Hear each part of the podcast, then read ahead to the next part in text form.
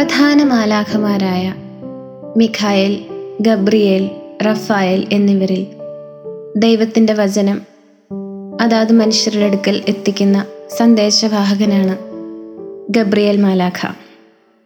വിശുദ്ധ ലൂക്ക എഴുതിയ സുവിശേഷത്തിന്റെ ഒന്നാം അധ്യായത്തിൽ സ്നാപക യോഹന്നാന്റെ ജനനം അറിയിക്കാൻ സഖറിയയുടെ അടുത്തെത്തിയതും ഗബ്രിയേൽ മാലാഖയാണ്. തന്നെ അവിശ്വസിച്ച സഖറിയായോട് ദൂതൻ പറയുന്നു നിന്നോട് സംസാരിക്കാനും സന്തോഷകരമായ ഈ വാർത്ത നിന്നെ അറിയിക്കാനും ഞാൻ അയക്കപ്പെട്ടിരിക്കുന്നു. അതെ ഗബ്രിയേൽ മാലാഖ സദ്വാർത്തയുടെ ദൂതനാണ്.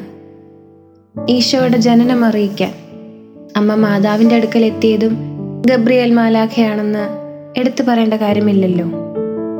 കൃപ നിറഞ്ഞവളെ നിനക്ക് സുസ്തി കർത്താവ് നിന്നോടുകൂടെ എന്ന് അഭിവാദനം ചെയ്തുകൊണ്ട് ഗബ്രിയേൽ മാലാഖ ഈശോയുടെ ജനനത്തെക്കുറിച്ചുള്ള സദ്വാർത്ത അമ്മ മാതാവിനെ അറിയിക്കുന്നു.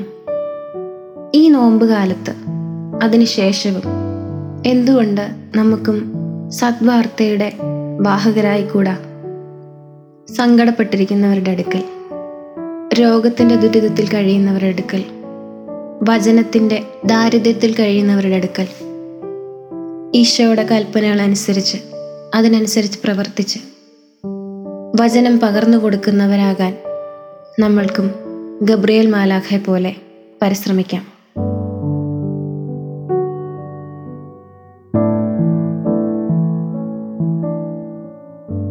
You are listening to heavenly voice from Charis youth